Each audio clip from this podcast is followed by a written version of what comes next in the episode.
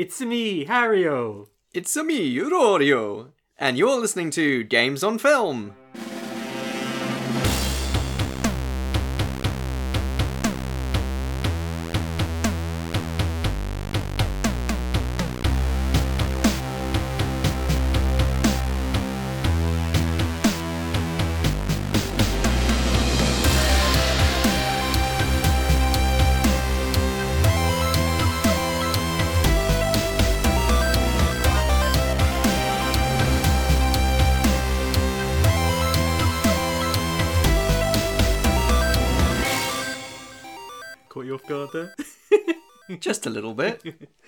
Yes, it's us. We're back, and it's a big one. The 50th episode of Games on Film, and we couldn't choose a bigger film than the Super Mario Brothers movie. We've been holding on to doing this movie for quite some time. You can't do a video games movie based podcast without mentioning the Super Mario Brothers movie, and we've had it as our banner on our website and uh, on the Facebook page and on the SoundCloud and everywhere. The Super Mario Brothers uh, brothers themselves, but we thought we would hold it back and wait until a momentous occasion such as our 50th episode, not including our episode zero, but that's No. that's more of a mini-sode. That doesn't really technically count. I know. Well, ooh, I don't know. I, I've been writing a lot of 50th anniversary stuff, and I'm like, eh, it's, it's 51 technically. Ah, it Well, it's, counts. it's like the millennium. You, Yeah. you do you do celebrate the zeroth year.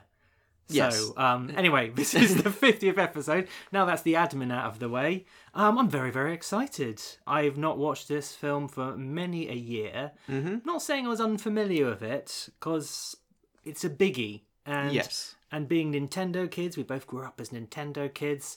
It was just always there. Yeah, and it, it was a big deal. It, it was probably the first proper video game movie. We've mentioned earlier films which have taken their cues and inspirations from video games, and we covered Tron back in episode 10, for instance. Don't forget, um, was it joysticks? Thanks to this podcast, I've seen joysticks. Yes. if there's anything that you take from this whole experience, take joysticks.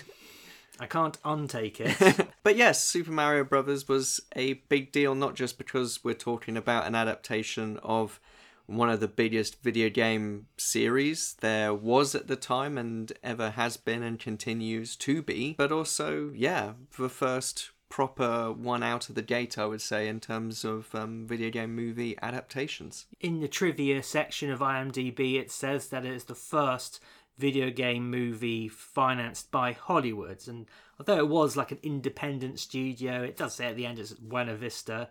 It's like Hollywood Pictures, so it's it's much more legitimate than uh, joysticks. oh, yeah, so um, I guess it's just like an amazing question to ask when you're adapting a video game for the first time. It's like the first people to put martial arts in a martial arts movie. It's like, so how do we actually do the whole fighting thing? I suppose they couldn't have picked a more challenging game to adapt hmm. than what is presented by the Super Mario games. Well, I guess crucially, if you wanted to make a live action movie, because the Mario movie is really just doing what Hollywood's been doing for years. They take a popular bit of pop culture. For some reason, I'm thinking of the Transformers movie. You know, that was a Transformers movie because Transformers was a popular toy. Uh, Care Bears. I think the first movie I ever saw at the cinema was the Care Bears movie, and my mum says, "Our mum, our mum says." Uh, she fell asleep and she's never quite forgiven me. I thought you were going to say she's never quite woken up. But uh, I distinctly remember this being announced. It wasn't announced in the news, but you know, News at 10 news at 10. Super Mario Brothers movie announced. It's happening, it's happening. Also in the news, the Gulf War. the Gulf War. no, I, I think it must have been in a magazine like Fast Forward or um, Flips. Flicks, yes, probably. And uh, I just had visions in my mind as to what this could be. I had, I guess I pictured Teletubby Land in my head because the Mario games are colourful rolling hills, Mario in the games and the sort of his comic books and things. He's like kind of a Mickey Mouse character. Yeah, and even with the Super Mario Brothers Super Show, Hmm. for instance, that was all very colourful. the, the animation sections definitely. Yeah. The live action sections in that TV show not too dissimilar to what we get in this film in terms of characterization. Yeah, and I think the characterization of of Mario in the cartoon and comics and around that time is is fairly matched in the in the motion picture. Yeah. I mean, if you're thinking Brooklyn Italian plumber, your mind turns to like a Cockney British thespian. but uh, yeah, I just pictured. I pictured something entirely different to what we got. One of the inspirations behind the adaptation was the success of Batman hmm. in 1989, which took a well known property, which hadn't been used on the big screen for about 30 years at that point, and did something different with it, made it a bit edgy, made it a bit dark, Bit cool. bit cool, and it was a super smash. And I like that term. It wasn't a box office hit. It was a super smash. I don't know with the Hollywood onomata- Reporter, with super the, smash. with the onomatopoeia of whenever Adam West throws a punch Mm. in the Batman TV series, I, I sort of feel Super Smash is maybe something which would flash up on screen. Absolutely. Um, and I sort of think around like the early 90s. I mean, after Mario, you had things like the Flintstones and uh, Yeah. Richie Rich, or, you know, you just seem to have. Um, Addams Family, though, classic. Addams Family, you know, hits and misses, Mm-hmm. and Addams Family, undeniable hit, at least with us, Mm. but also at the box office.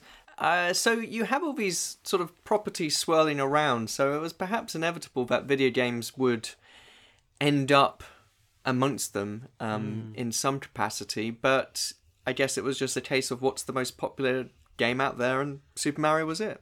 I mean, there there was all these stats being thrown up, like Mario was more recognised on the planet than uh, I'm going to say Mickey Mouse, not Jesus, not yet anyway. That famous moment when Mario came out and said he was bigger than Jesus, and of course a huge Oh, backlash. Everyone remembers that. I remember I mentioned this earlier on the podcast when uh, Luke Owen uh, came to visit us. This coming out, the Mario movie coming out like a fortnight before Jurassic Park in the UK, and I was ready for Super Mario to walk all over Steven Spielberg's latest opus. Yeah. And it's like, oh, he's been working half his time on Schindler's List, half his time on Jurassic Park. We're only going to get half a good movie with Jurassic Park. And history has uh, not really panned out that way. Yeah. But, but, but, now we're talking about 30 odd years, almost 30 years since the Super Mario Bro- Brothers movie came out. I think it has got a very strong cult appeal.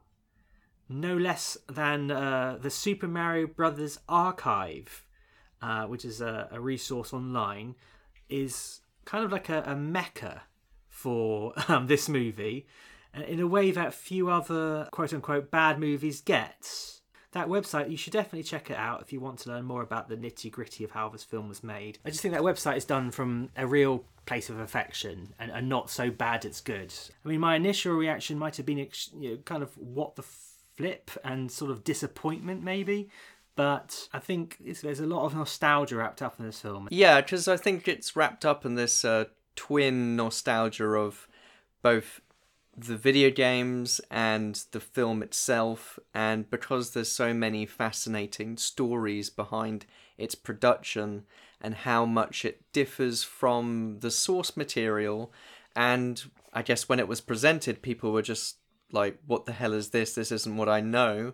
But once you dig deep into it and find out about the different scripts and the um, troubles on set and how everything was fairly compromised and uh, script rewrites and ending up with kind of a mess that had to be stitched together. And you can tell there's a lot of ADR and there's a lot of exposition which is all sort of trying to you know tie all these elements together not always successfully. You get a new sort of appreciation for it. It seems weird because you've done a bit more reading into like the different versions than I have. But to me, all they're really saying is get the rock. Here's the rock. Let's take the rock here. And uh, I don't know how much more complex the story could have been. I guess it's not complexities about story, it's more just they just go from scene to scene, pinning around, being chased here, rock is in this person's hands, then it's in another person's hands, and it's just Have you seen aimless. Have you seen the Rise of Skywalker yet? Yes. um, moving on.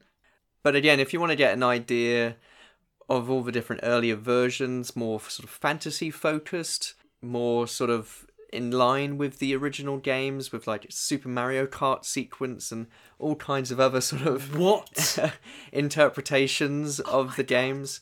Um, again, visit the Super Mario Brothers Movie Archive website, or as we mentioned, our uh, guest on our uh, I think episode forty, Luke Owen, his book Lights, Camera, Game Over has a good chapter all about the Super Mario Brothers movie and the um, pre-production, production, and post-production and general production. yeah general reception. So It goes right up until today, doesn't it? yeah, so I think those are a good uh, good resource if you want to get really stuck into the, all the behind the scenes. But the thing is, is just to talk about maybe the people involved.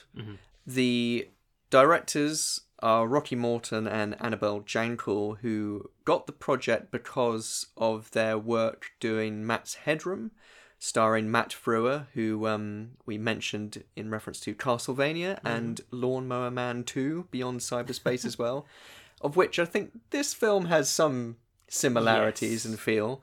And Um, also, I mean, it can't be ignored that there seems to have quite a few similarities with Double Dragon we did a few episodes Yeah, ago. Both yeah. brothers. There's a mutant character who helps out people at the end. It's uh, again something in the water in early '90s cinema. yeah, I don't know why that was the thing at the time, but clearly, clearly it was. One director who was approached was Harold Ramis Yes. from Ghostbusters, and uh, director of Groundhog Day, etc.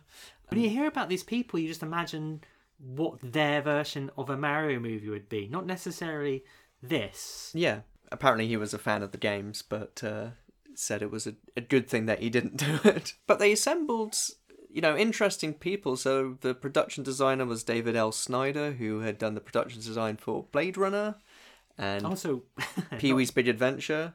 So that explains why, you know, It the sets and like things that. looks like Blade Runner. no, I mean, in my notes I put, I really do like this Blade Runner ripoff, and it's, Yeah. it's legit. That's why the production design is great. Yeah. Editor Mark Goldblatt, who editor on things like Terminator Mm-hmm. and Predator. Speaking of Predator, the music by Alan Silvestri. Yeah, of course. Very, very jaunty music. I appreciate it a lot. And also lashings of, is it funiculae funicular? You yeah, I guess a little bit to that. Absolutely, yes. Not know. not not um, stereotypical at all. Well, we had that in Spider-Man 2 as well, We did. It's like the with second. the pizza missions. Again, 40 episodes, two mentions of funiculae funicular. We're, we're doing well. I also spotted first assistant director on the film was Louis D'Esposito, who's Hmm. better known now as the co-president of Marvel Studios. He did a lot of first assistant directors, Hmm. a lot of executive producing of things, and then thought, no, I'm just going to stick to Marvel now, Yeah, and I'm I'm probably aware of his very, very uh, powerful and rich man now.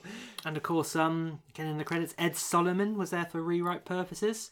He, Yes. He of, uh, I think, Bill and Ted and Men in Black fame. Yeah, it's one of those things where there's enough talent that could pull something off, but clearly a lot of issues and a lot of interference and I'd say miscommunication and possible ineptitude resulted in what was clearly a very troubled production, uh, which wasn't exactly met with no. critical uh, acclaim. No. I don't know if I'd change this film. I guess is Yes. what I'm getting at.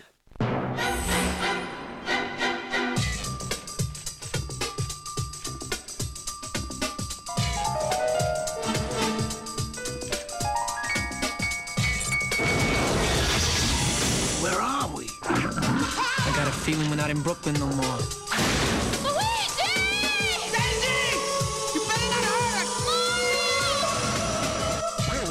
They're brothers. They're plumbers. Mario! Luigi! They're on the trail of a kidnapped princess and a mystical meteorite It's incredible! that gives anyone who possesses it the power universe. Get me the rock! Come and get it, lizard breath! They must rescue the princess Alien species escaping. and make it safely back Later, alligator. to our world Are you alright? before time runs out. Shoot him!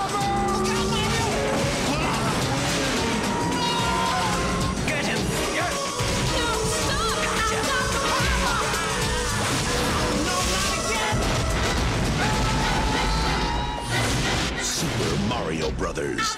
This ain't no game.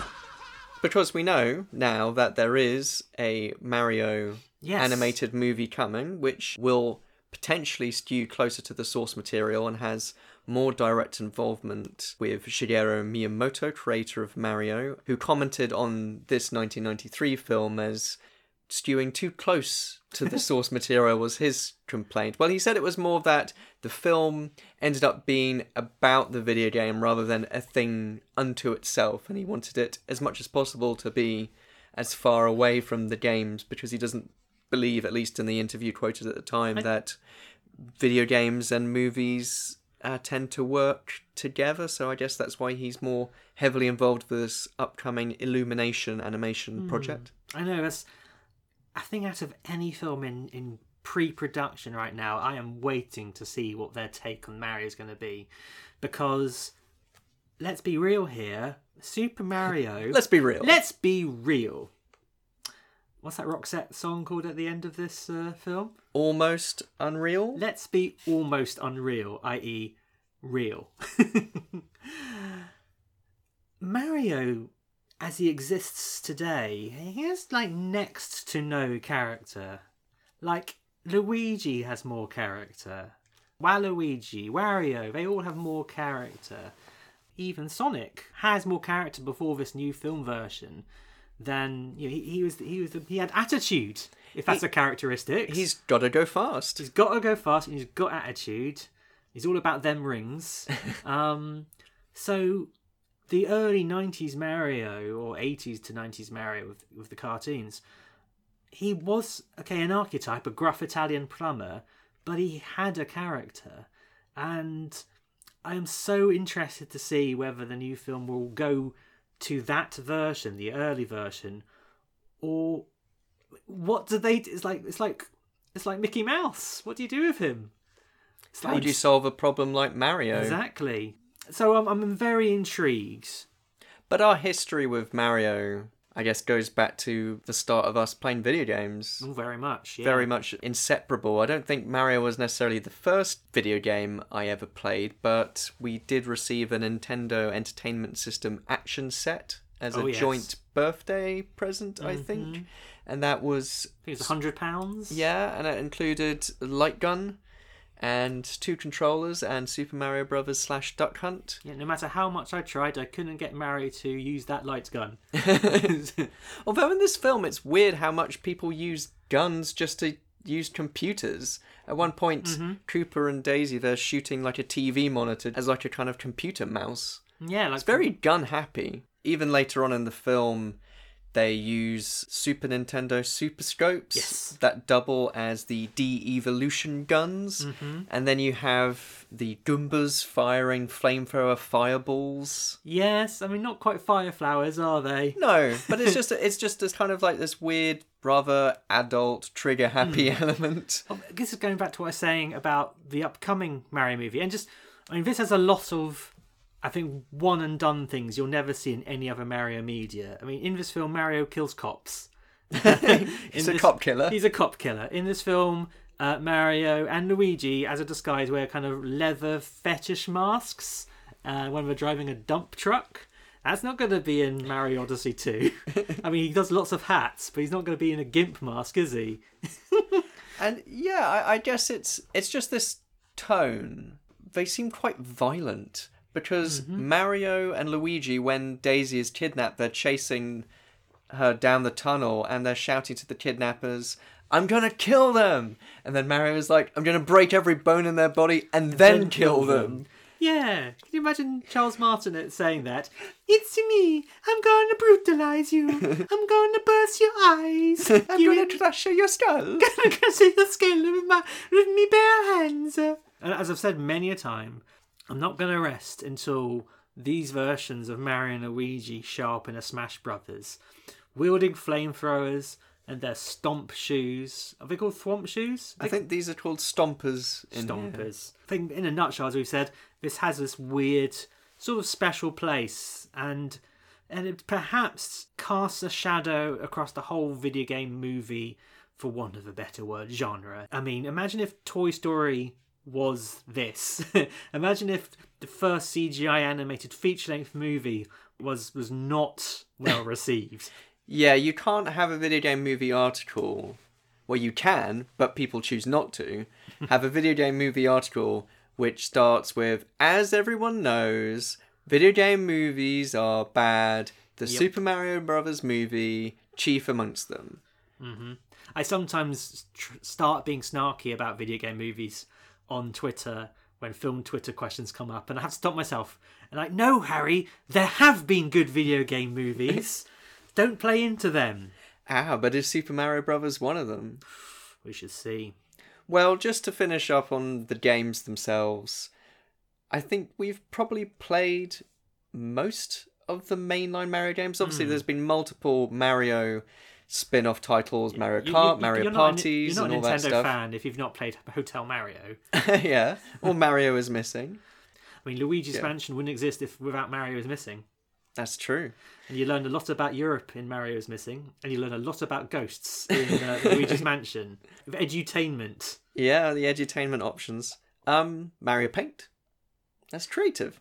It's he's artistic. Yeah. But yeah, like we we played all the you know Mario Brothers Mm-hmm. one, two, three, and Super Mario World, and Yoshi's Island, and Super Mario sixty four, and uh, we even I've met. Still not played Odyssey actually. No, well, nor have I. I've had it for two years, and I still haven't even fired it up yet. I put it in my Switch just to register my gold points, and that- because I realised time was running out, and I still God. haven't played it. And then there's Mario Sunshine, Mario Galaxy 1 and 2. So I think I've played all but Mario Odyssey. But we actually met Shigeru Miyamoto Oh yes. at a signing, and I got a signed copy now of Super Mario 64. I, I for, totally forgot I met Shigeru Miyamoto. We went to Nintendo HQ as well when we Oh, first yes. went to Japan. I mean, we just hung outside the the HQ, and then someone very kindly came down and took a weird letter we had scrawled on a notepad Mm-hmm. because we didn't have anything else prepared. I remember when we were, we were taking the lift from the underground to the surface just outside just outside Nintendo HQ, and I thought Shigeru Miyamoto was behind us. I, I didn't want to turn to look, but he was just a It was just another Japanese Japan- man. Japan- Japanese man, which um, There's lot. There's lots of in Japan. there were quite a few. So, um, without further ado, maybe let's have a look at the the special Blu-ray box. I think a lot of the extras and things come via the Super Mario Brothers movie archive, and uh, yeah, it's a rather spiffy Blu-ray edition. Lots of bonus features, including a new documentary and original materials from the time of release. Brooklyn plumbers Mario and Luigi get the shock of their lives when they discover a parallel world populated by the intelligent descendants of dinosaurs. It seems they weren't destroyed by a meteor millions of years ago, but hurled into another dimension, and now have plans to rule our world. It's up to our unlikely heroes to battle the evil King Koopa and his Goomba guards, free the beautiful Princess Daisy, and save mankind in this adventure of a lifetime. It probably is an adventure of their lifetime. They go skipping right to the end. A second adventure was planned or hinted at. Spoilers for Super Mario Brothers. Oh yes, spoilers. But it's funny, isn't it, how both this and the Mortal Kombat movie and Street Fighter movie, they all end with a promise of a sequel, and only one out of those three got a sequel, and the less said about that one, the better. Although we will say a lot about it when we come to it. Yeah, about 90 minutes or something. Watching this film, it's obsessed with them being plumbers, and it really makes you realise how little Nintendo cares that Mario is a plumber. There is more plumbing in this than I think all the Mario games put together. If you Absolutely. if you forget the pipe iconography. For instance, hmm. Mario descends into a pipe, emerges from a pipe. Mm-hmm. Pipes connect all the worlds, so that's plumbing reference there. But he doesn't do much in the way of actual plumbing using conventional tools. No, his his modus operandi is headbutting bricks and setting fire to things. I guess the closest is Mario Sunshine, where he has like a water spraying jetpack, but that's almost the opposite of plumbing. He's spraying water everywhere. Hey, hey guys. Cheer up. Things will get worse. Ain't got no water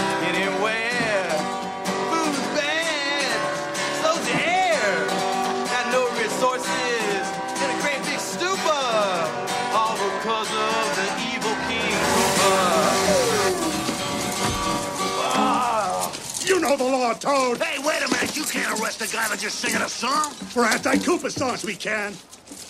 Uh-huh. Plumbers! No, he is. I'm just apprenticing. Get in the car! But I didn't do Get in the nothing. car! Are you telling us that you can arrest a guy for being a plumber? Get out of here! Get in there, plumber! No! Hey, what is All right, this? all right. What do we? What do we do? I'm getting arrested for being a plumber. Put his number down. Okay, so there's various things I like about this film, but one thing right up at the top is the fact that this, in a way, is like a plumbing action movie. If you hmm. were a plumber watching this movie, do you think you'd be like how when doctors watch surgical dramas on TV, they're like, oh, they're doing it wrong, oh, they're holding hmm. that the wrong way up? Or do you think you'd actually be like, finally, there's an action sequence where they have to quickly shut off the valves to stop the um, archaeological dig site from being flooded, or they use their plumbing know-how to turn off the valves of the heating system in Koopa's Tower. Was like they say, representation matters. Wrench presentation. Oh my god. matters. I really appreciated the plumbing side of this film. I mean, really, you can picture a whiteboard saying, "So, what do we know about these guys?" Well, one wears green and one wears sort of red and blue, and uh, and they're plumbers. But they could have had a whole film of just flooding mishaps. That's it. again, It just never goes to the parallel world. You it's just them encountering all kinds of things. Luigi and Daisy having a burgeoning relationship, Mm-hmm. just increasing levels of flooding they have to combat. At one point, Bob Hoskins goes to the pet store and jumps on a turtle. it pops out of its shell, and he rides the shell. I mean, yeah, that'd be a little bit of a grim subplot. When he goes to the um, underground zone, i.e., prison, There's a thrilling moment where he eats a mushroom and it has Oh, yes. no effect. Yep. And, and then, I mean, the one thing this film does miss is an invincibility star, and I would have paid real money to see Bob Hoskins run down a corridor, making everyone he touches explode. Oh, bless. Well, that's something to look forward to. Well, they are at the moment finding deleted scenes, um, restoring footage from original versions of the film. So, uh, who knows? There may be a secret sequence with with that inside. I mean, here's the thing. This film, I mean, especially as a kid, this film felt like it had nothing to do with the Mario games. But either because we, we now as adults are desperate to see any sort of thought put into a film, Particularly if you're doing a video game movie podcast Yes. and you're just hanging on to any reference. Yes. I mean, I still see lots thematically Mario, but I mean, sort of subtly Mario and quite overtly Mario. Of course, there's the bomb is, I think, the big one. Mario and Luigi are gifted a tiny little toy bomb, and as a kid, I definitely remember saying, "Oh, fecking finally, something I recognise." And that's a really effective sequence, actually. Yes. You know, there are fireballs, albeit from Fry Guy flamethrowers um, instead. But, you know, there is a desert world. They make the tower icy at one point, so you get an ice world. The production design has sort of the weird little blocks all over the place, which gives it this real sort of Super Mario Brothers texture. I mean, you know, you can wish and wish and wish that King Koopa in this film was a dinosaur turtle thing. but, you know, grasping at straws, Bowser's hair looks a bit Coopery. It's nice that they went to the trouble to even just put like thwomp on a sign Yeah. or um, have a bullet bill here. You know, there's little Easter eggs which are there for the fans. I mean, a friend of the podcast and brother, Hamish Steele, he messaged me earlier today about this film, and he said that if this film was by Terry Gilliam and has nothing to do with the Mario Brothers and nothing to do with Nintendo, it would be much more respected. That might be, but I think part of the pleasure of this film is is, is just is just seeing how the world of Mario is here in a weird way. I don't think it would have gotten any attention if it wasn't for the fact that it has the Mario hmm. name. And it, of course, it wouldn't exist without it. I guess it's like the equivalent of when people do art on the internet of like, what would happen if this character was done for real or live action casting of something or you know it's almost like fursonas or something it's just mm-hmm. like trying to interpret a Mario character as a living human evolved dino person. Like imagine like what a dry bones outfit would look like if you were mm. cosplaying a human version of a dry bones. But should we talk about just the the setup, the premise? Yes. Because we mentioned it The on the box. the hard science of it. Because we mentioned it on the on the box and you're sort of given a prologue, an animated prologue right at top at the start of the film. After you get a little bit of the Mario music. Oh, that was good. That felt mmm, Koji Kondo. Yeah. Nice. Nice. So that kind of sets the scene and then is pretty quickly dismissed. But you get this sort of Yeah, that's it. That's all you're getting. That's all you're getting. Uh, you get this pixelated sort of looking animated sequence with a couple of dinosaurs in Brooklyn 65 million years ago um, who've got New York accents, and it's narrated by Dan Castellaneta, aka Homer Simpson. I initially thought it was Mario, but then I realised no, it was. It's funny you say that because I got massive sort of Simpsons or, or Futurama New York vibes where people go, "Come on!" Yeah. It's amazing that it's Dan Castellaneta. Yeah. Apparently, the sequence the directors didn't know about it hmm. when they first saw the screening for it, and this had been put on there by the studios in order to try and make the film more understandable for audiences who weren't picking up exactly what happened. In kind of a way, front loading this exposition up top helps a little bit just to set the scene. I was really intrigued to see what you said then. I thought you were going to say it ruined the mystery. I don't know. I th- I think it's good to know what the hell is going to be happening mm. later on. This film really just does throw a lot of exposition at you, and it can be quite exhausting at times because of mm. that. yes, there's a, there's a lot of narrative legwork to get you to understand character motivations. and to get you on board because immediately after this animated sequence you're then having a woman chase through the streets and then she leaves like this strange pod and puts a stone in it and knocks on the door of this nunnery and then the nuns bring it in and out pops an egg and out of the egg comes a little baby If this was a Nintendo game, the nunnery would be called like the Nun Nun Zone or something. It's interesting. Yes, she uh, this this woman who is we learn is uh, the queen of I suppose the Mushroom Kingdom since uh, yeah or, or Um, the she- she- dino world or the parallel dimension so but yes you said she puts this rock in the egg device to lock it or something.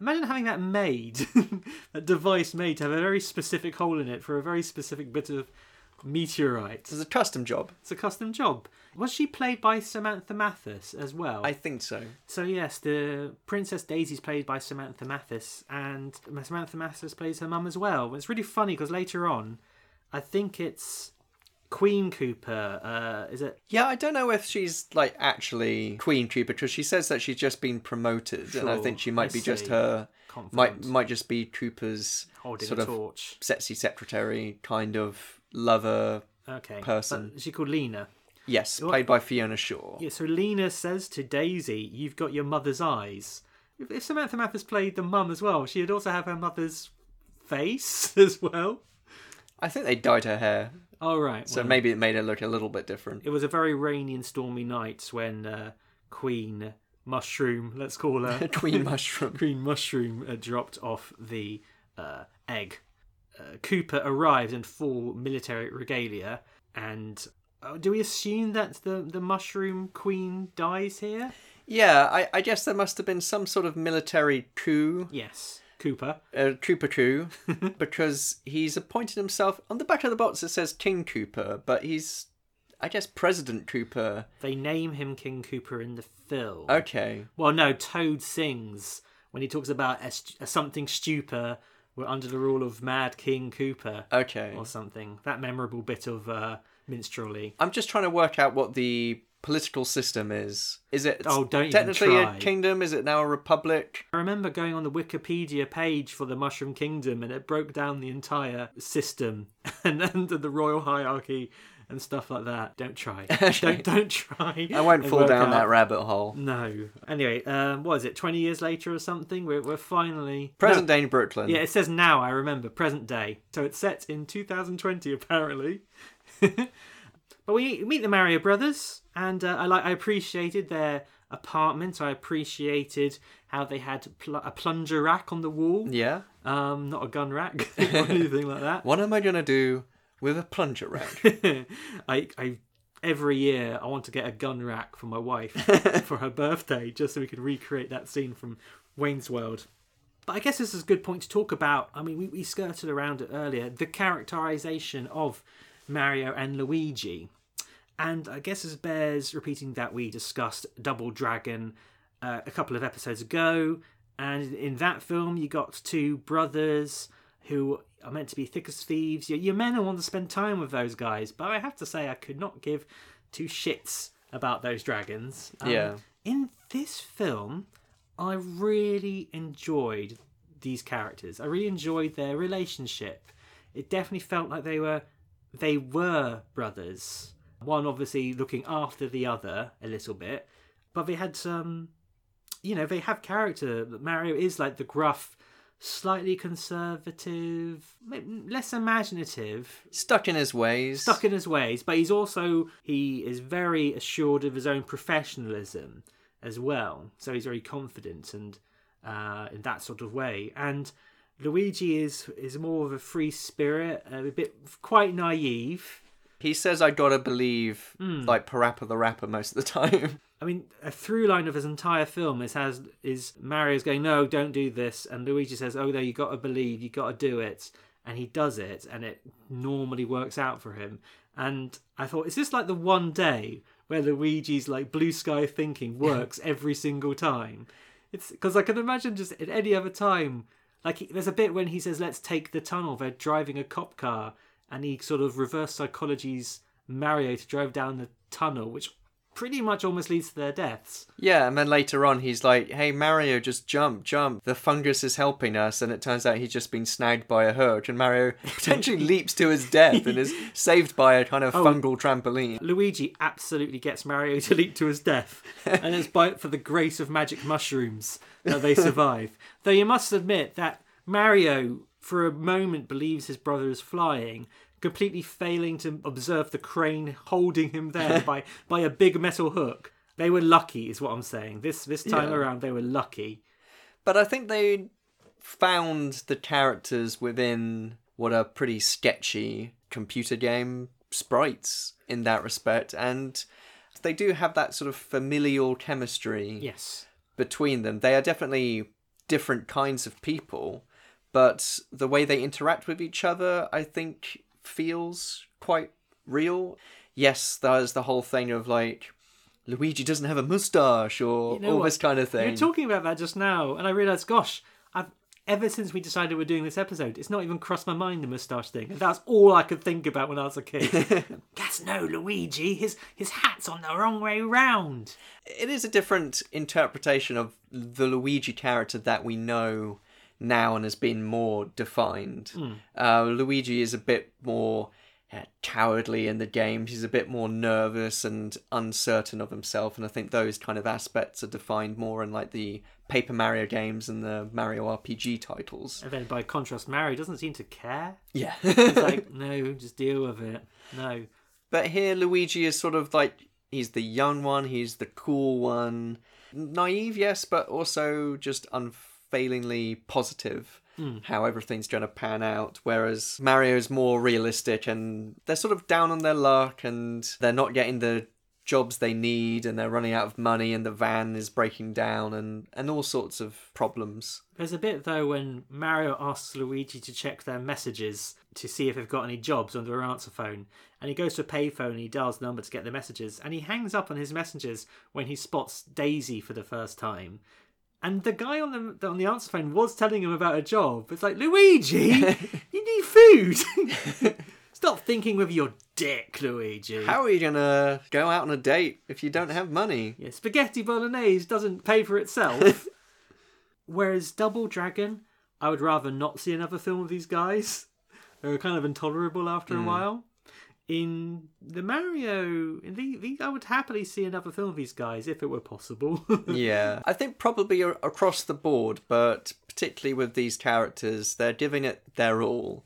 And despite what Bob Hoskins would later say about his experiences on the film and the fact that it was the worst job he ever did, it was the biggest disappointment in his career, he would mm-hmm. never do it again, and it was a fucking nightmare.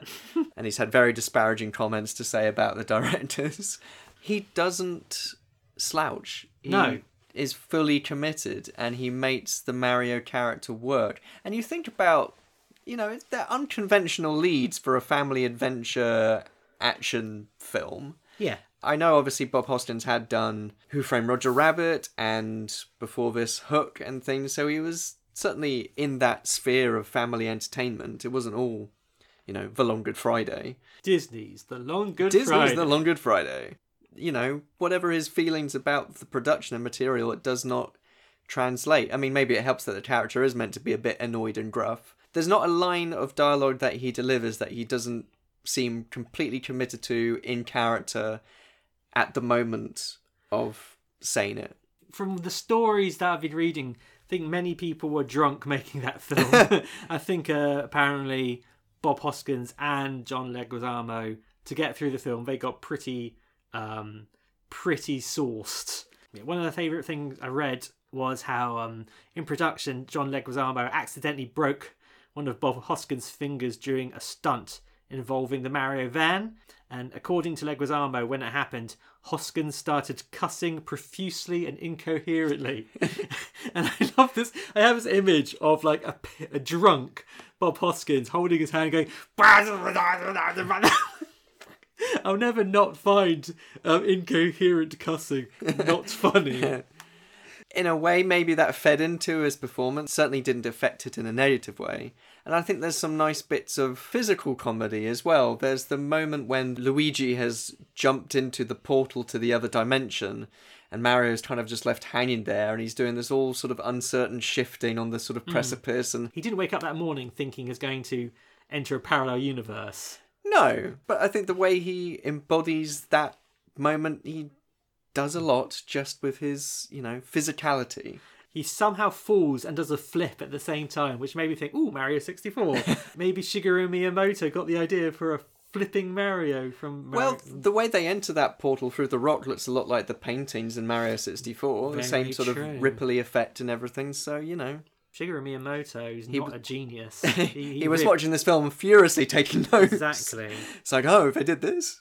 He wanted to have a scene in which Mario guzzled a bit of meteorite between the breasts of a giant bouncer lady, but Mar- Shigeru Miyamoto was shouted down. Didn't have the polygons at the time. no, but today, with a Switch, I don't know, I haven't played Mario Odyssey yet, well, so. that could happen, for sure. But before they enter to this dimension, we do have a little bit of real world New York antics. And when I watched this film, I felt this bit kind of dragged, but in hindsight, given the fact that the rest of the film is so exhausting and relentless in terms of throwing things at you, I appreciate this moment where the film is quite measured and quite paced. And I liked the sort of the feel of real New York. Um, just you know, walking down the streets, Brooklyn. going to the restaurants. I have been to that part of the world and, and Brooklyn Brooklyn's great. I mean, there is a bit when Luigi offers to walk Daisy home, but he has no idea where Daisy lives. I thought, what if she lives in Jersey or something? Gonna walk all the way there, are you? I would hope she would have said, "Oh, flag it up," but I actually live hundreds of miles away. She was in the second hour. Luigi's like, so is your home somewhere nearby? well, part of that is that's following a sort of double date that they have after their payphone meet cute, hmm. and part of the reason is because there's been TV reports of girls missing in Brooklyn being kidnapped, and little does Daisy know that she herself is the reason for that. She is Yeah. the prime target. Doesn't even seem a little bit sorry afterwards, does she? I hope she write, writes everyone an apology letter after their whole experience. There's a great newspaper headline which says "Missing Misses Still a Mystery," which I rather enjoyed. It would seem insensitive though. Oh come on! It's if there was actual missing women. if they were being murdered, maybe, maybe not. But just, just they missing. wouldn't know that until that. Missing presumed dead isn't dead. Yeah, it doesn't have the same alliteration either. No, Missing may be murdered. missing may be murdered. Madams, Madams. madams, We're making light of Making serial light of- killing. multiple missing misses.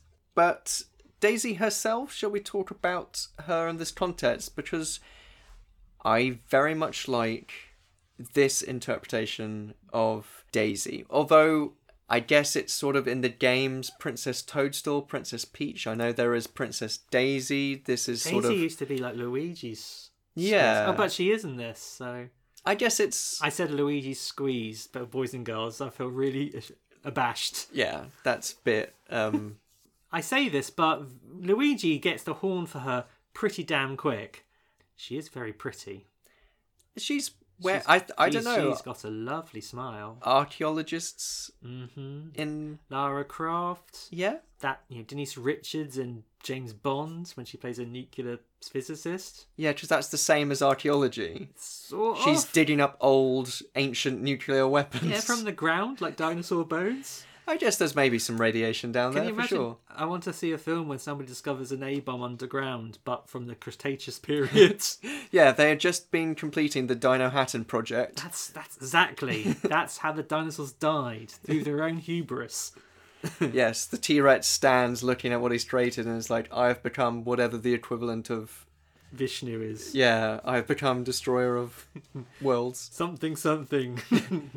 yeah, but uh, no, I, I, their relationship's quite sweet as well. I think. But I really liked the performance. The whole kidnapped princess, damsel in distress character can be a very tricky one, which I don't think the Mario games have fully resolved. It depends on the games, and I think in the Paper Mario games, for instance, there are sometimes where you play as her, and you know when she's been kidnapped, you sort of do lots of stuff, and those bits are quite amusing.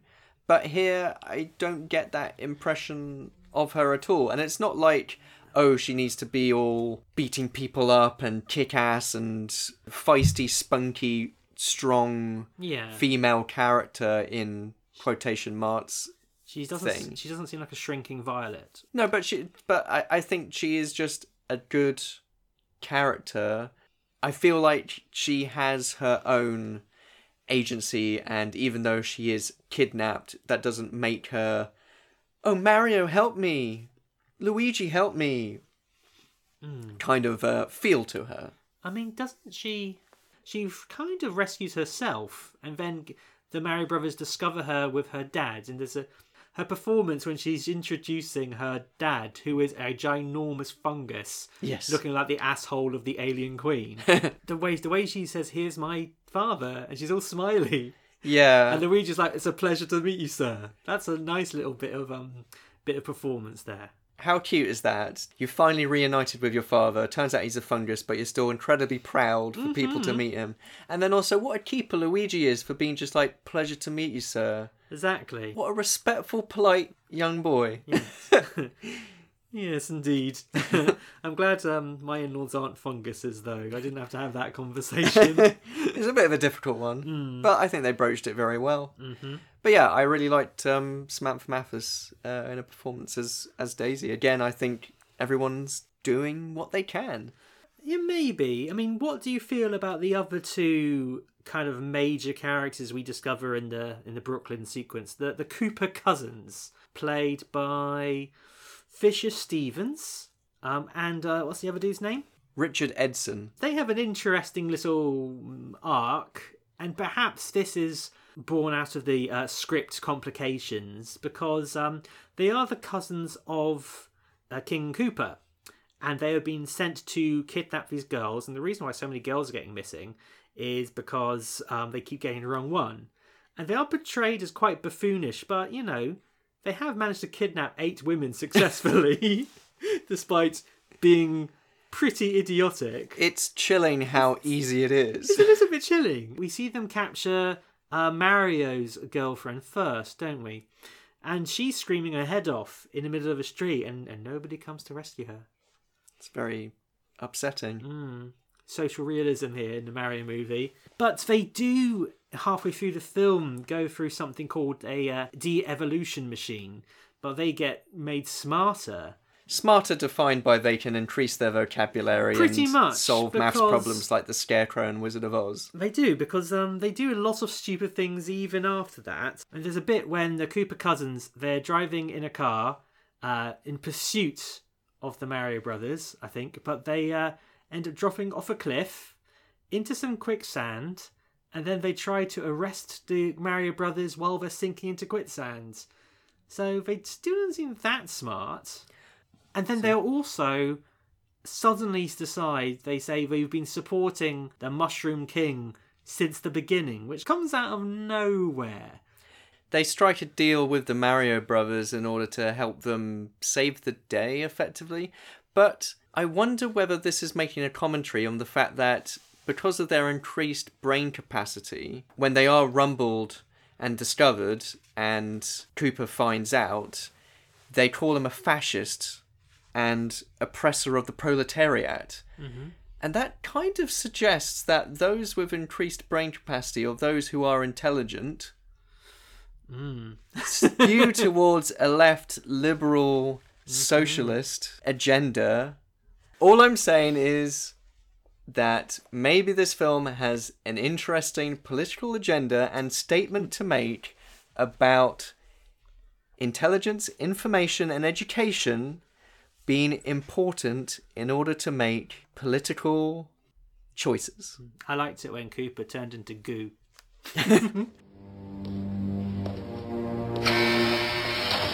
What a lousy kingdom. Ever since Koopa took over. And you, Koopa, you're a lousy leader. One thing I cannot stand is naysaying. Simon, de-evolve him now. De-evolve. Cretaceous. Our old king. You tried to get rid of him, but the king is everywhere. You can't get rid of him. See you later, alligator.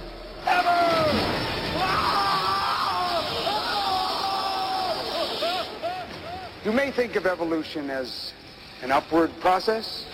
Things evolve from primeval slime up to single-cell organisms, up to intelligent life. De-evolution, of course, works the opposite way. Back to simpler forms. For instance, even our musical friend Toad can become a loyal child of the royal family. Goombas.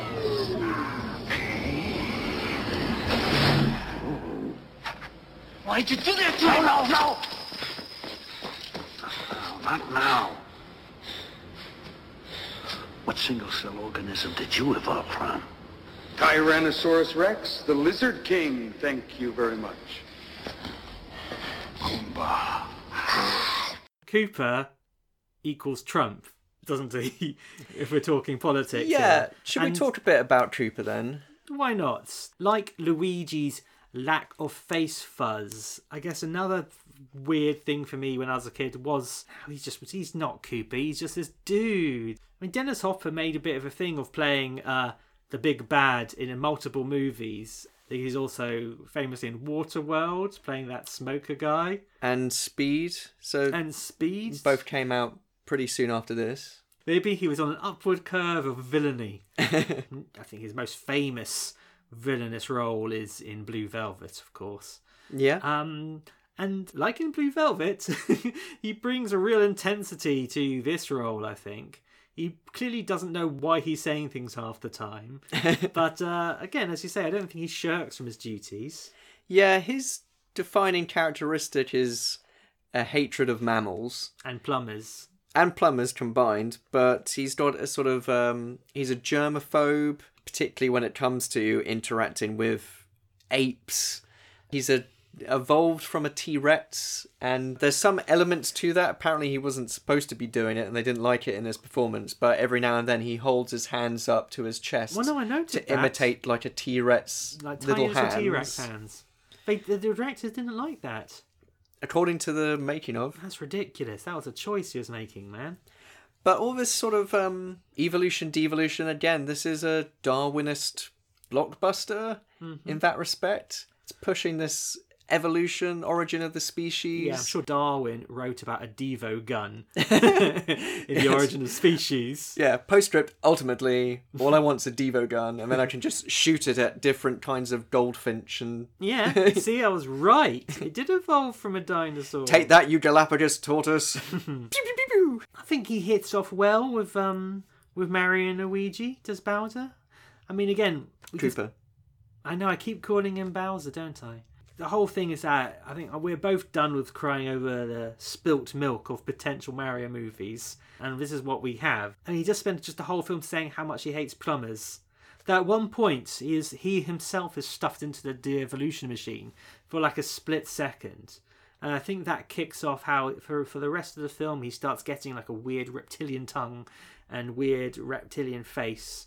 As he exits the de-evolution machine, he shouts at the top of his lungs, "I'll kill that plumber."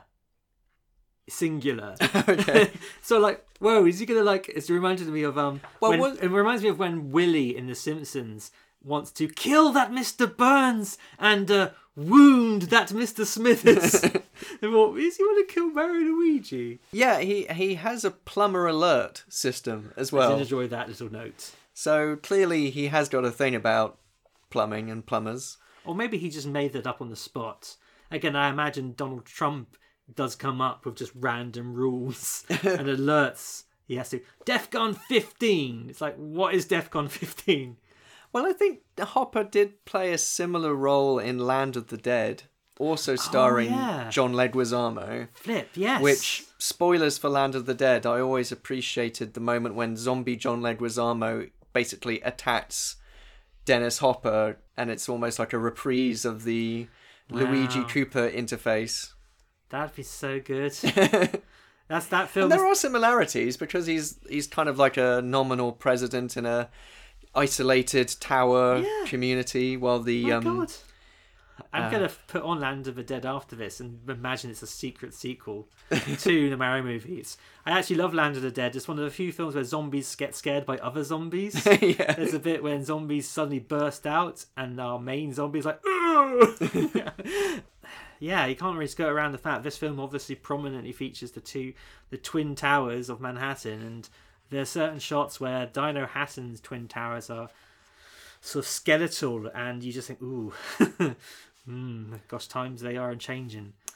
Let's talk then about Dinohattan itself, Hmm. because Dinohattan is itself a character in this movie. Oh, you're holding your chin as you say that. it's a character. It's like a character in the movie. Well, we mentioned that production design was by David L. Snyder, who did Blade Runner, and like the whole set was built inside this disused cement factory. And as impressive of the scale, I don't think it ever escapes the fact that it looks like an interior. I never.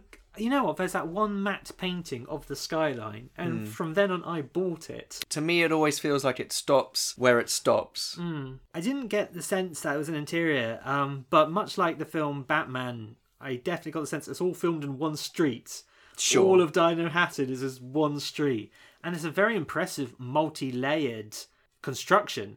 It looks very lived in in Yes. Mm-hmm. that respect, and you have all this fungus trickling down everywhere, and you've got these strange giant bumper car style cars with like electric cables Yeah, sort yeah, of coming everything's out. powered by that sort of electricity. All the the cop cars, did you see? They had a Motorola logo inside it. Oh, no. yeah, I, I had to rewind and pause it. So, out of all the bullet bill businesses and the the swamp tattoo stores and things, um, there's uh, Motorola is Yeah. doing well. And Reebok apparently have something to do with the bombs because there's a Reebok logo with a Union Jack on the base. That's deeply confusing. it's like, for one thing, why would Reebok go into the explosives business or make shoes? For shoes for Shoes grenades. explosives. shoes for bombs. what? Very strange. I think one of the sh- absolute strengths of this film is the production design. I really enjoyed the this, this obviously overused set, but it's still great looking. Yeah, and that extends to, I guess, the costumes and just the the populace of Dinohattan. So these are people who have evolved from dinosaurs. So they look nominally human, but they have slightly lizardy characteristics, like they eat lizard skewers instead of hot dogs, and some of them have scales on their faces, and there's a lady pushing an egg in a pram. Yeah, I think actually that's one of the less successful things. I think I would have preferred to have seen a bit more makeup to make them look slightly reptilian because they they just look like mammals. They just look like mammals. There is a sign which is for what I guess is like a porno theater, hmm. which says "I was a teenage mammal," and then it's got triple X next to it. So, okay, so what's the plot of that film then? Like um, I guess I was a teenage werewolf, so it's about like a lizard creature who gets bitten by a mammal person and then turns into a mammal. But do mam so important question. Obviously Koopa is, is deeply aware of how the worlds were split. But is the general populace aware? I guess so because Toad seems to be aware of I see. the background. Yeah, of course, yes. So I guess hmm. I just want to know the history of Dinohattan now. I, I also I found it very quaint that Koopa wants to inhabit our world because of our limitless resources. and um, all we hear about today, and quite quite rightfully, is, is just how they aren't so infinite. But Dinohattan is like just the one bit of civilization on this entire planet of nothingness. Now, who knows? There might be stuff out there. There might be Wario Land somewhere on that sphere that is yet to find. Well, maybe that like beyond in the Koopahari Desert, it is like Mad Max, and you have like mm-hmm. Wario Waluigi style existence where they're running rampant in like tribal gangs going. "Wah." I just, I don't know. I would absolutely watch Mad Max Fury Road, but Immortan Joe's dialogue is replaced by Wario dialogue because you can't see his mouth, can you? It's like, It's a very easy edit to make. Hmm, okay, watch the space. Mad Mario. Mad Mario, indeed. most of the action does take place in this Dinohattan metropolis area. The interlude in the desert is kind of like I guess it's a nice change of locale, but it's so short. It's clearly being truncated and it's meant to be a breather in the film, but it seems the only purpose it serves is to have topless Luigi. That's a very good reason. I mean, considering how the internet went crazy when in Mario Odyssey they revealed Mario's nipples. Confirmed. Confirmed, he has Nipples. nipples. Belly Luigi. button, still not confirmed. He might be an immaculate conception. Yeah, Luigi has nipples, apparently. He has also got a rainbow coloured Belt. belt for his toolkit. It might be that he just likes rainbows. He does, he's not making. He might not be making a statement. Don't know. All I'm saying is Luigi said LGBT rights. okay. Do you think um the Mario depicted in this film is uh, a homophobe? well, one thing Mario is he um he smooches on Big Bertha in this film, but he's got a girlfriend. Well, aside from all that, it seems that he's also potentially into sadomasochism. Oh yeah, explain. Because, so in order to get this meteorite stone, the MacGuffin, uh, that Daisy has in her possession, and so everyone's after Daisy and the meteorite, but it gets into the possession of Big Bertha, who is based on a giant fish A Terrifying fish. in Super Mario Bros. 3. But uh, like most of the citizens of Dinohattan, she's sort of clad in PVC, spiky, bright colored, Mm-hmm. tight fitting outfits, which not too dissimilar to the characters in Society Yeah. in Gamer. The Thorax Club. Yeah. The Boom Boom Bar is right next to the thorax, I think. Mario, in order to get back this meteorite, says to Luigi that uh, no one's ever turned down a Mario who can resist the charm of a Mario, apparently. And Bertha smashes his face in, knocks him out, and he gets up again and says he's got a new strategy. And basically says to Bertha, Hey, do you mind doing that again? I want to feel your knuckles in my teeth or something. And she's like, Dance with me and I can hit you all you like. A, I think that's a strategy, but B, Bertha was really enjoying herself. Yeah. and I, I think she was getting quite turned on with her dance Mario. It's a very sexual dance, but again, I was watching this, like I said earlier. Is there gonna ever be a Mario product as sexy as this? like slow dancing, and Mario's putting some moves on, and And then, know, yeah, thrusts his. I took a screen grab of Mario with his teeth around the meteorite, like snarfling it. Which um, she has this meteorite hung between her heaving bosom. Super Mario, Can't- can't see face Mar- first in a, in a lady's cleavage. Yes, I just can't see that happening on the next Mario game. Miyamoto writing down Take notes, notes. again. Take notes. Yeah, from the documentaries you've watched and things, it does there does seem to have been a real push pull between the filmmakers wanting to make something slightly more adult and the studio wanting to make something for kids. And I mean, as I said a moment ago, I feel I like this film for what it is, but I don't understand why directors would see this product, this delightful, happy, clappy product. I mean, at the time of making this film, Super Mario World had just come out, and I think Mario Kart was on the horizon. So the sort of Mario brand was very much established as like a cartoony thing. I don't know why you'd want to go down the Blade Runner route. And all the cops are wearing like fetish gear. The cops have like rubber ties and things. When we meet the chief of police, um, he's got like just out of frame, out of the right of the frame, like a stockinged leg. A lady's leg is is on his back, and it's like, why is why is this happening? I don't know. It's very odd.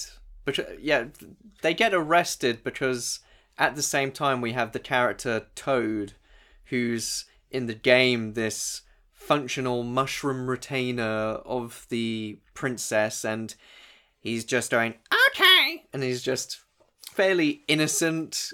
Um, She- yeah, I think every time you finish a castle level in the first Mario game, you get there and you see Toad and he goes, "She's not here, mate." I think that's the dialogue. jog on.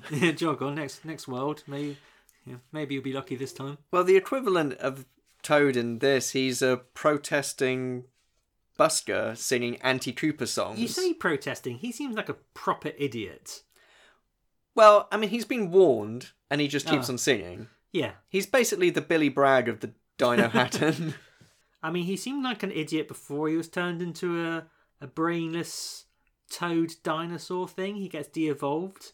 I don't think he gets turned back. no. I think in the extended edition of which there will be, or in the deleted scenes, or in the script or something, they they, they did establish they get turned back. Okay. But um, Again, I have issues with metamorphosis, and I, I do not appreciate having to see his face getting warped and twisted into a Goomba, which in the games is a tiny little mushroom guy. mushroom thing, and in here is like a, a giant dinosaur bodyguard with a tiny head. Yeah, I quite like their coats. I like. There's some nice coats in this film with the spikes. We talked about the cop fetish gear with the spikes. Um, there's some lovely dresses. I think Lena's dresses are very nice, and Daisy's purple number is pretty, pretty lovely. Lena's got a a look. I guess the, my only sh- sadness about the costuming in this film is is how we don't get the iconic Mario costumes until about an hour into the movie. It would have been nice to have them a bit earlier. And um, when they're in that scene in the club, they wear these kind of bright red and bright yellow out on the town type costumes, which the Koopa cousins had, belonging to their wives or their exes, apparently. But why would you not put them in their iconic colours Yeah. in that sequence? That would have been like a, a an amuse bouche to the full Mario plumbing outfit. But they just get those plumbing outfits out of a locker. Mm-hmm. It's just like, Like oh, Doctor here they Who are. does sometimes. It's just, and it, you know, it sort of we implies, since they were the lockers around pipes and things, it implies these are plumbing outfits of the dinosaur kingdom. So there That's how they got their there's origin story of Yeah. their outfits. cultural appropriation. but no, can you appro- hmm. Can you appropriate a culture from a parallel universe if it's your own culture? It's a touchy It's a subject. deep question. It's controversial. I wouldn't go there. I wouldn't touch that I with mean, the again, barge we've, pole. we've got a Brit and uh, a Latino guy playing Italian American, so I think the damage has already been done. Yeah, yeah. None of these people are dinosaurs, to my knowledge. There is a very good dinosaur though, Oh yeah, Yoshi. is he though? I mean, as a very good boy, like you would a dog. I think this is one of my other childhood disappointments because I think Yoshi is more than just a dinosaur. Do you think the film would have been better that he was not included at all and therefore spoiling the idea of Yoshi, or just happy to be there? Hmm. I think this is where I bring some of my personal prejudice to this film because I think I do think at time of release I didn't have a Super Nintendo, so Super Mario World was something I was a little less connected with, and so I loved all the stuff which is very overtly Mario Brothers one and two and three, but um, Mario World Yoshi was kind of like who's this guy? I read with interest that the uh, makers of Jurassic Park came and looked at Yoshi and almost considered having a second dinosaur unit and having the the people who made Yoshi work on Jurassic Park.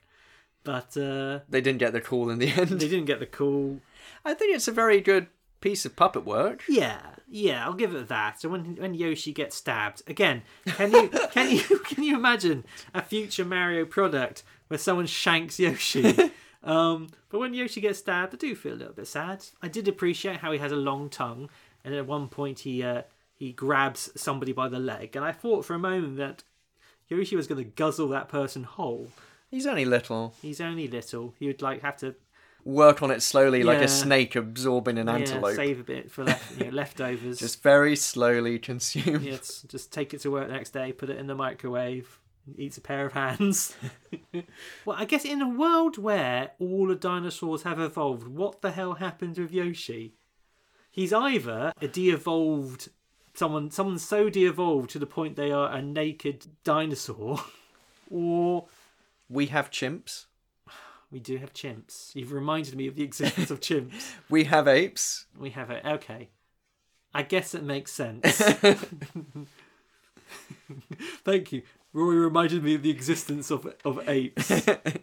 so we, we talked a little bit about this um this rock and this meteorite and, and things, but what does it actually do? Why does anyone actually want it? Apparently, it's a piece of the. I say apparently as if it's like, well, allegedly. It's it hasn't been confirmed or denied by fact. scholars believe that.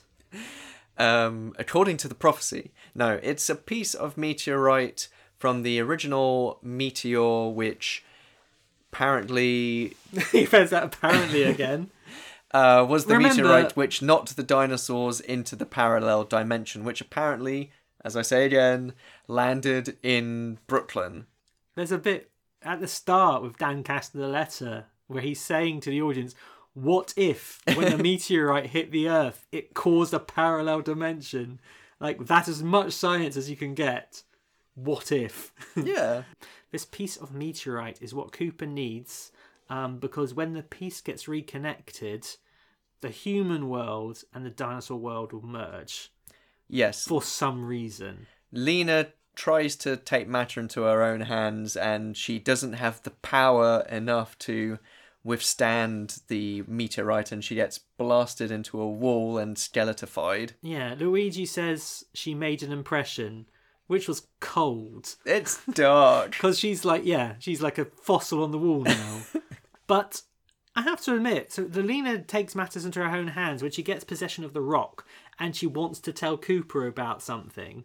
And Koopa is right in the middle of like a crisis. His plans falling to pieces, his building has been sabotaged, and she kind of approaches him like she's got a bit of um, you know, personal business to take care of, and you know, god damn it, Lena, there's a time and a place. You should have said, "I have the rock." It's what I'm saying. She deserved it. she deserved it. She deserved especially that cutting remark from Luigi. Yeah. Can you imagine if you like were falling in love with like an Italian American plumber and he watches a woman kill herself and then sort of says a line like that? You think, hmm, I'm not so sure about him. like I've not been in with any boyfriends who've made a, a comment over somebody dying in front of their very eyes. How many people has Luigi seen kill themselves? You will only know when you're in that situation. You true. just don't know how you're going to react. Some people use comedy to deal with grief and trauma. So the sequence of events is this: Daisy had that rock around her neck as a keepsake because it was it was all that she had with her, apart from a pretty sweet um, egg coffin uh, that she was transported in. Yeah, it's just on the coffee table at Yeah. home now. She keeps, you know, eggs in it. It's like one of those charming baskets that looks like a hen, and then you pop it up, and that's where your eggs are. what, what did the nuns end up doing with this? Was she raised by nuns? Yeah. Did they think she was Jesus? I mean, I, I, I just, I've recently watched The Omen, and I think if if like and let a baby emerge from an egg, it. I mean, how come they didn't even go to the flippin' newspapers with this? What? The girl who was born of an egg, and they're like, "Oh, we see this all the time." I mean, pff, does it say anything in the Bible? Do you think they ever told her about she came out of an egg? She No, knows that she was left and abandoned as a child, but it was like, oh, and you also hatched from an egg. No, but she certainly gives the impression she has no idea that she's anything but a mammal. She knows. They they mentioned that you know she was drawn to do her work digging up dinosaur bones hmm. as a result of maybe something inside her calling her. But she, I guess the nuns would like. It's that classic thing where the nuns said no, the dinosaurs never existed. Yeah, exactly. And she the Earth's been around two thousand years. Yeah, and so she said, "I'm going to do something about this. Look, proof." And like, oh yeah, oh yeah, oh yeah. Well, you were born from an egg, a dinosaur egg, a human egg, because you're a human. God made you. God, that's opened up a can of worms. Well, speaking of worms, there is one point where Lena Fiona Shaw does drink a worm in a glass. Yes. And apparently it was a real worm and she wasn't told. Oh, I thought it was like clever editing. No. Like, Lena, you shouldn't. You didn't have to drink that worm. we were going to cut and edit it. You, you what? Well, the other defining characteristic of Daisy is that she is a vegetarian, which has a very cute moment where Toad, the de evolved Goomba-fied version of Toad, does just like Bring her food. bring her a plate of Plate of steaming veggies. vegetables. But It's like, yeah, very sweet. and he does that quite quickly. So it sort of implies that he dashed to the kitchen to get steamed vegetables. And he was like, "Oh, blah, blah, blah, blah, blah. broccoli. in the dance sequence, they play "Everyone Walk the Dinosaur," and I think as a kid, this is the first time I ever realised that a film doesn't always write all its own music, and that songs from real life could be in a film From real life. from real life. Although this one, I think in the back backing track, it goes "Goom Goom Goomba" or something. There's a it's Yeah. a slightly edited version. It's a cover which is attributed to the Goombas Hmm. of the Was Not Was song. Exactly. And also featuring on the soundtrack is the final ever track released by Marky Mark and the Funky Bunch. So Mark Wahlberg and the Mario movie. Connections. yeah, perhaps he saw the mirror and said, "Screw this." I'm going to become an actor. become an actor. I'll show I'm it how it's I'm done. I'm inspired by the, the motion picture Super mm. Mario Brothers. In that same sequence, I think Big Bertha says to Mario, "Over here, pudgy buns," which is a wonderful term of endearment. There's some weird lines in this though. Co- Koopa says to Daisy at one point, "You know what they say about little girls? They never forget the first time they get kissed by a lizard." That sounds like something Trump would say. It very much does, yes. But um, like, isn't everyone lizards in this world? I never, I would never tell my wife that you're kissing an ape right now. Just think, I'm not that much different from a chimp. You're kissing a chimp, love. You know, and another bit I sort of enjoyed for like for a different reason than the earlier stuff is is there are bits when I am watching Dennis Hopper order uh, a Koopa special pizza and he asks for like you know hold hold the pterodactyl and things. And I'm watching his eyes. I'm watching him die a bit inside and I enjoy that a bit. And you know we've not actually talked about how when Mario um, goes to rescue the other girls who've been kidnapped yeah, they turn the heat down in the Koopa Tower again, effectively giving us a nice level. And um, I just really enjoyed how he's sneaking into this into these barracks, and one of the girls just goes, "Hey, Mario!" And I thought that was just really cute. The ladies love Big M. Big M. It's a bit Big Trouble Little China as well, you know, sort of kidnapping all the Yes. all the girls. Oh, it's not girls idea. with green eyes, but um, girls who might be Princess Daisy from Yes. Brooklyn. Girls with arms and legs and a head. yeah. That I mean, that sequence culminates in them actually going down a pipe for once. Yes. Apparently, this was a quite a dangerous sequence to film. It looks it, But I have to say. I, I have to say, it looked really slow. I well, I'd say dangerous, and I'd say dangerous in terms of The logistics. the logistics and They're the definitely being pulled by a cable. fake icicles everywhere, which I could imagine some scraped knuckles. Oh gosh, yeah. No, I, I, I did read that was a near fatality at the end of the filming of this sequence. But when the mattress comes out at the end of the pipe, it just sort of glides to the ground. Well, it it manages to fly directly into where Daisy and Luigi have been held prisoner by Koopa out in the city streets. Quite Um, fortunate, fortunate that. yeah, There's when that happens, a cyclist cycles into a barrier and falls off the side of the platform, and we see that right at the start of the Dinohattan sequence as well. So when Mario and Luigi first arrive, we see a cyclist crash off the platform, and I did wonder, is was that just the same stunt from different angles? Did they just film that twice, or did they just film should it say once? they recycled footage. Very much so. We haven't even mentioned trust the fungus, which is what Luigi mentions quite a lot. Because uh, over the course of the film, Luigi's clued into the fact that the Mushroom King has been de-evolved and is, has spread everywhere as a sort of fungus. And it's a big difference to the cutesy poo mushroom power-ups that you collect in the games, but I still like this sort of feeling of decay everywhere. And and yes, Luigi starts to realise that the fungus is there to help them and it will save Mario from plummeting to his death. And it will provide him with explosive bombs. At one point it provides Mario with a a mushroom which can withstand the power of a de-evolution gun. Yeah, or Like a shield. I guess yeah, because he uses it as a shield when so the worlds have been merged, mm-hmm. and Koopa and a couple of Goombas find themselves in Brooklyn with Mario, and he shoots his devolution gun, which devolves a human, Anthony Scapelli, who's this evil contractor who's trying to shut down Daisy's archaeological dig, Yeah, and you- turns him into a chimp. everyone in the crowd laughs at this rather than screams. Yes. If you watched a man get turned into a chimp before your very eyes, I mean, even someone I didn't like, it would Yeah. be horrifying regardless. that could happen to me. and also, the man who did that is still there with his gun and dinosaur soldiers. yeah. And yes, he shoots the devolution gun at the mushroom, which acts as a shield, but is the mushroom devolving into a giant mushroom? Or is it the fact that just with the fungus he's trusting it's helping him hmm. increase I- in size? I viewed it as a shield to protect Mario. But then I do think this film missed a trick by not having Mario ingest it and then becoming Super Mario and stomping around, Well, there was meant to be size. there was a climax to the film, I think, where giant dinosaur Koopa is destroying the Brooklyn Bridge, mm-hmm. but cut for budgetary reasons.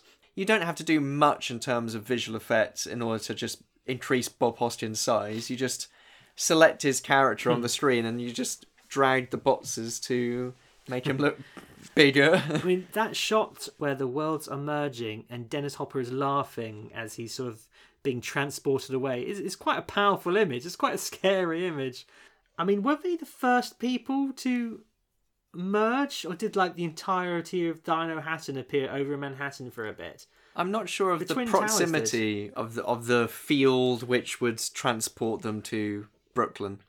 I guess it's what the, what the plot required. Yes.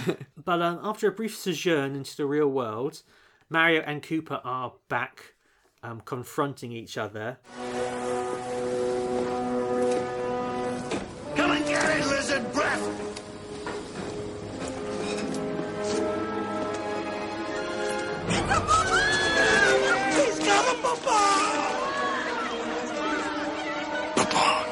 Koopa is very quickly hoisted by his own petard, and Devo guns are used on him. He falls into a sort of what would you call it?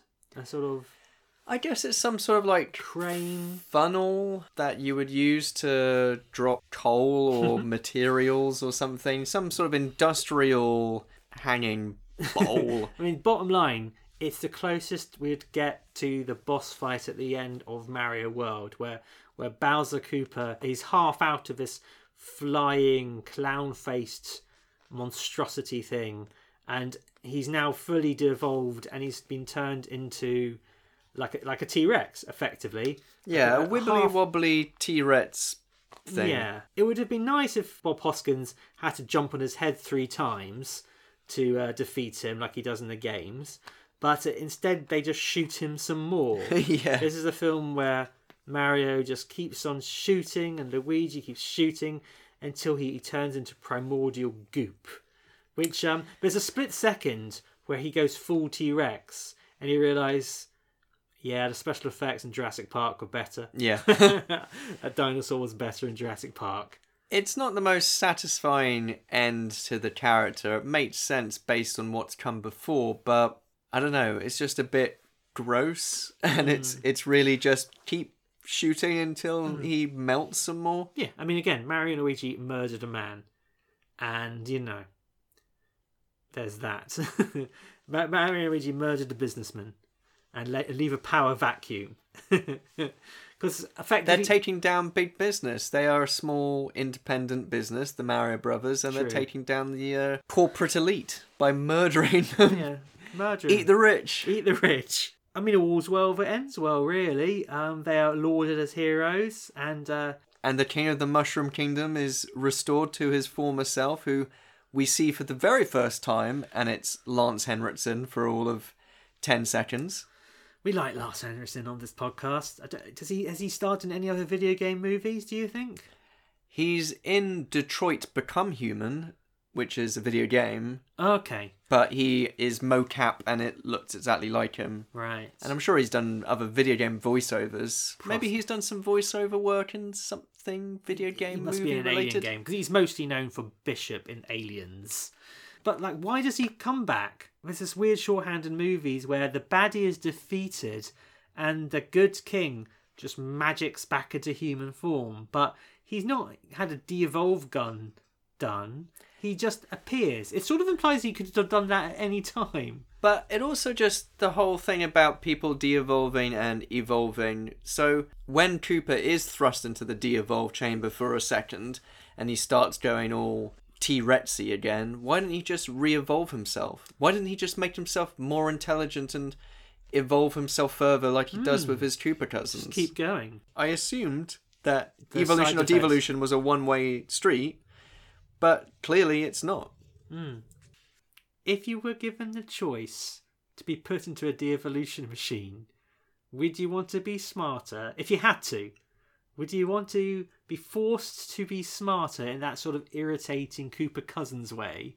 Or would you rather like a life of simple luxury where you could dance to Muzak in an elevator for hours? Is this this kind of flowers for Algernon Very much so. scenario? I'm putting you in that chair. Five, four, three. Intelligence. Evolve me. Evolve you. Okay. So you can use better vocabulary. Yeah, I'd rather be more verbose. Okay. I don't know what that means. but uh, I get you. Let's hope it means what I think it means.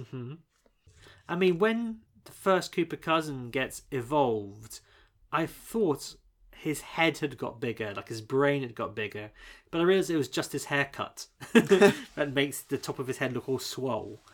but uh, the, the Mario Brothers, normally the sort of film they want to stay forever because it's a lovely, but they, they know Dinohattan's a shithole. So um, they decide to go to the portal, uh, which Daisy is about to seal forever. And Daisy wants to stay behind, get to know her dad, Make sure everything's all tickety boo and Yeah. settled in Dinohattan. save the climate crisis. Says uh, buddy bye. And we Not ju- after a, uh, a little kiss. Yeah, I mean, Mario kind of haunts Luigi throughout this film. He kind of provides advice through every sort of interaction with a female, and I think for a hot minute, Daisy thinks all three of them are on a date. but no, he's just uh, providing a bit of brotherly advice to Luigi. He's looking over Luigi's shoulder as Luigi kisses Daisy, uh, which is kind of creepy. But we join the Mario Brothers three weeks later. We know that because there's text on the screen. There's like a, a news report. Well, it's, sort the of- same show that Luigi was watching at the start called Our Miraculous World. So it's, yeah, it's kind of mysteries kind of thing. Yeah, and the reporter mentions the whole episode, and there's news footage of the Goombas Hmm. in Brooklyn, which suggests that people are now aware Mm-hmm. of what happened. But it's still treated like it's a mystery. I know it's everything's sort of normal, and they're they're more excited by the fact that the news reporter says, "I would go as far as to call them the Super Mario Brothers," mm. which is meaningless. It's not like anyone would report on anyone It's like super, saying, super noodles. yeah, rather than getting a knighthood, you're now Super Paul McCartney. Or I mean, it's America, man. I can imagine being super is now a rank. Yeah, I you get superintendent, super, super admiral. But the most exciting thing in, in the world happens to my young mind because life seems back to normal, and then Daisy appears again. She bursts through the door, looking like Ripley from Aliens, and brandishing a flamethrower, and she says, "You're not going to believe what happened," and. It was only on this watch that I thought, Daisy, what have you done? I mean, for all my life, I've been thoughts, oh gosh, is it like Wart from Mario Brothers 2, one of the other sort of B villains of the Mario universe? or Tatanga or Tatanga from, the Super Mario. Land. Could be like, I've tried to sort out the Dinosaur Kingdom for three weeks, and it's Civil War. That would have been it. Mario, Super Mario Brothers, Civil War. Maybe it's like the whole Mad Max thing, and Wario and Waluigi have emerged from the desert trying to take over the city. I believe somebody wrote a comic version, a pretty good. I will say pretty good, but a a, ver- a Mario Brothers movie two sequel comic online uh, with lots and lots of detail, and, and but I I think it was so labor intensive that they only half did it. But uh, I'll try and look it up. I, might be good. I'm I'm just a. I'm sure we will get an official sequel at some point in, in sort of comic form or something. I think it's getting that You're really certain about this. very certain. Well, you know, we're going to see the first trailer for the Illuminations new Mario movie, and there will be a direct sequel.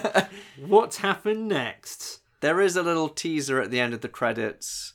Well, I say teaser, but just a little cute tag where Iggy and Spike, the Koopa cousins, Yeah, it was the first time we've mentioned them by name. yeah, they appear at the at the end. They have been fully rehabilitated. They're living in Brooklyn, and you have a couple of Japanese video game developers, and they mm-hmm. want to turn their story into a game. And they suggest the Super Koopa cousins. Did you not enjoy ah. the characters of Iggy and Spike? Let's just say I preferred Fisher Stevens' very problematic character in Short Circuit 2 to his character in this. I I preferred them more when they were intelligent than when they were dumb because they're just bumbling sidekicks, and then at least they've got a different wrinkle Mm-hmm. to them. I mean, they again they kidnapped eight women. So the Japanese businessmen they want to make a video game based on the exploits of multiple kidnappers. It's not a coin collecting romp through the Mushroom Kingdom. No, they want to make the equivalent of Manhunt. exactly. It's weird Japanese game developers. There's a lot of strange Japanese video games. Hmm. Well, anyway, so the Mario Brothers movie. It's got a reputation, hasn't it? As I said at the start, it seems to have coloured people's view of video game movies at large, and I think every video game movie is in the shadow of this one for, for good or ill. What do you think of it as a film? I guess let's let's just break it down a bit. What do you think of it as a film as opposed to an adaptation? If if if you could perhaps disassociate it from its uh, video game origins. Watching this again, I hadn't seen it for a while, and my overall feeling about it was it was a bit long, a bit exhausting, and maybe a tad boring. And I think the problem is is that I just got a bit fatigued by the relentless once they reached Dinohattan just endless pushing the characters from here to there to everywhere. The rocks here, Daisy's there, it's falling into the wrong hands. All these little interludes, and there's just no chance for the film of the characters to breathe. I like the little opening when you get to know them before they go into the Dinohattan parallel world. But once they're there, as much as I appreciate the design, as much as I appreciate the performances, all these ideas everywhere, it's just a bit tiresome and a bit annoying, and it pains me to say that because that's there's a lot of stuff I do like about this film, and it is really just interesting and unique, and just how they got from the source material to the film, I find incredibly fascinating. I find everything that surrounds the film so interesting. I just wish that I liked the film as a whole better, and I think it's more to do with the construction and the compromises that are clear in the final product. I think there's a lot of talent involved, and I really like the performances. I like the interpretations of the characters. I like the interpretations of the game setting. It's strange, it's different, it's odd. It's nothing like how it appears in the games, and maybe a lot of it's tonally misjudged in terms of its very strange, kind of horny nature often. Um, Now this is again the horniest Mario product. yeah, so a lot of that I really appreciate, and there's so much of it I would not change at all because I think it's just very interesting and fascinating that it, this is the film that exists. But I felt watching it this time that I didn't really uh, get along with it and enjoy it, and you really have to go with it. You know, you have to really come to the film, you know, willing it on a bit because if you not really into it, it's not going to get you on board. Elements I still enjoy and I really appreciate all the effort, An A for effort. but it's just maybe like scene by scene I like, but the way it all comes together, I think just after a while it becomes a bit too much. I feel like I enjoyed it a lot more, but I must admit that I did watch this in a bunch of chunks. Uh, I actually realised that we were recording this episode and I hadn't watched this film yet, so I had to. I watched it. Uh, I rented it on YouTube and I watched it over a, a couple of days in when I could. So I was watching it fairly episodically. So for me, I didn't get the uh, uh, the fatigue that you did.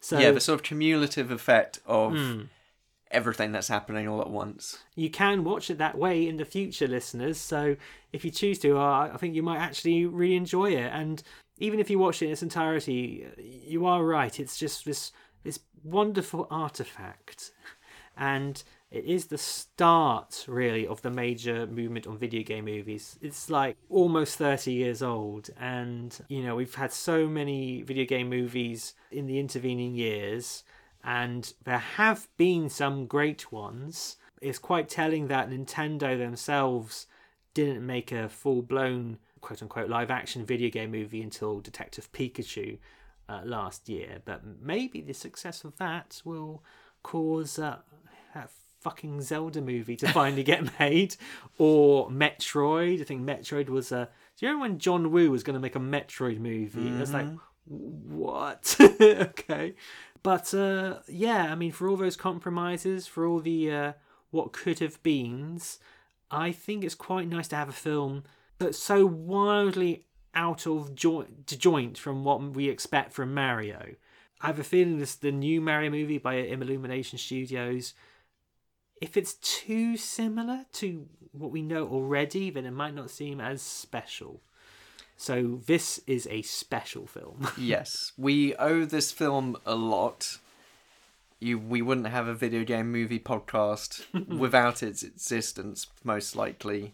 I know a lot of people say these kind of things, but maybe a film like this just would not exist today. Speaking of what could have been, other names attached to the project for the character of Mario were Danny DeVito, I feel like we had we've had Danny DeVito brought up so much as in potentials because he was going to be Detective Pikachu, wasn't he? In the same interview, Bob Hoskins talked about Mario movie being his biggest disappointment and worst job of his career. He was asked who would play you in a film of your life, and he did say Danny DeVito. Also in contention, Dustin Hoffman, As who? Mario, Mario. Hmm. and he's, he's not corpulent enough. There's, Ah. there's a line in this Mario movie that says, "Was she corpulent? Very corpulent." and Tom Hanks. As Mario. But apparently he was too young, and they didn't think he had the acting chops in order to pull it off. Hmm. I don't Oh, think I, I see him as a Luigi. I I think Bob Hoskins is good casting. Yeah, I again, it seems to me that I mostly know him for this movie, for Who Framed Roger Rabbit, and Hook, I suppose. Less less Hook. I'm not a big fan of Hook. And in the role of Koopa, suggested names included Michael Keaton and Arnold Schwarzenegger. Mm, yeah, no, I would happily see that. I mean, I, I kind of enjoy his uh, Mister Freeze, so from uh, Batman and Robin. So uh, I would go there. How do you end a review of the Mario movie? I almost don't want it to end.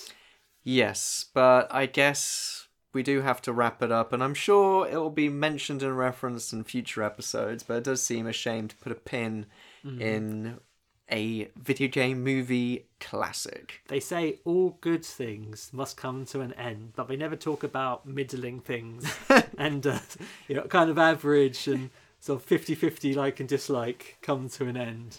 Yeah, but that is episode 50 of the Games on Film podcast. Ooh. What is going to have the much honoured position of episode 51? Well, there could be only one movie that could possibly follow Super Mario Brothers, and that is his rival at one point, Mm-hmm. back in the heady days of the early 90s console wars. It is the long awaited and mildly delayed beat screen adaptation of the blue blur himself, Sonic the Hedgehog. It's kind of ironic how such a fast character is taking his sweet time getting to getting to the cinema. Uh, Well, just like all good things come to an end, all good things come to those who wait. Yes, I've been. I I think we've we've said in a few times in this episode how this has had a bit of a uh, an up and down production regarding its special effects, but we'll talk about all that and more on the next episode. But uh, in the meantime, how can people keep in touch with games and film? You can visit our website, gamesonfilm.wixsite.com slash podcast, where you can find links to support the show as well as all episodes. They're also available on soundcloud.com slash gamesonfilmpod, and you can find us wherever you get your podcasts, be that Spotify, Apple Podcasts, Acast, or Player FM, or pretty much anywhere. You can contact the show, gamesonfilmpod at gmail.com, and you can also find us on the social media channels. We're on Instagram, we're on Twitter, and we're on Facebook at Games on Film Pod. I'm on Twitter at Rory Steele, I'm at Only Man Who Can. And the music for this episode was composed by David Lightfoot.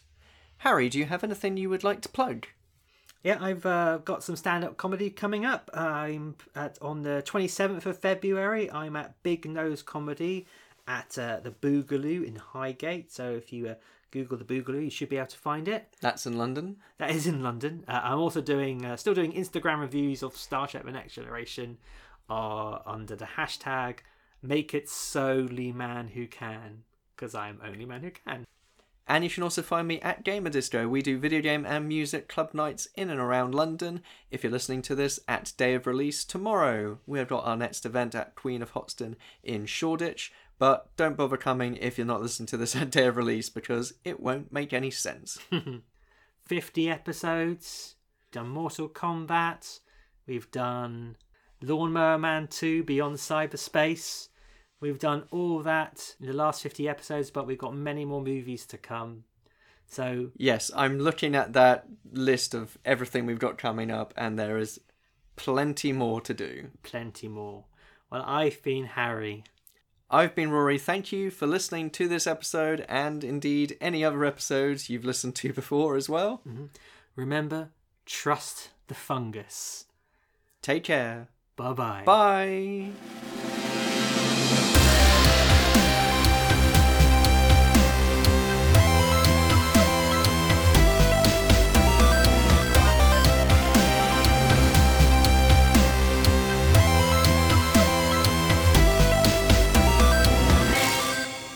Well, I must say, we have a very exciting proposal. A video game based on your many adventures. What would you call it? Iggy's World. The Indomitable Spike. The Super Koopa Cousins.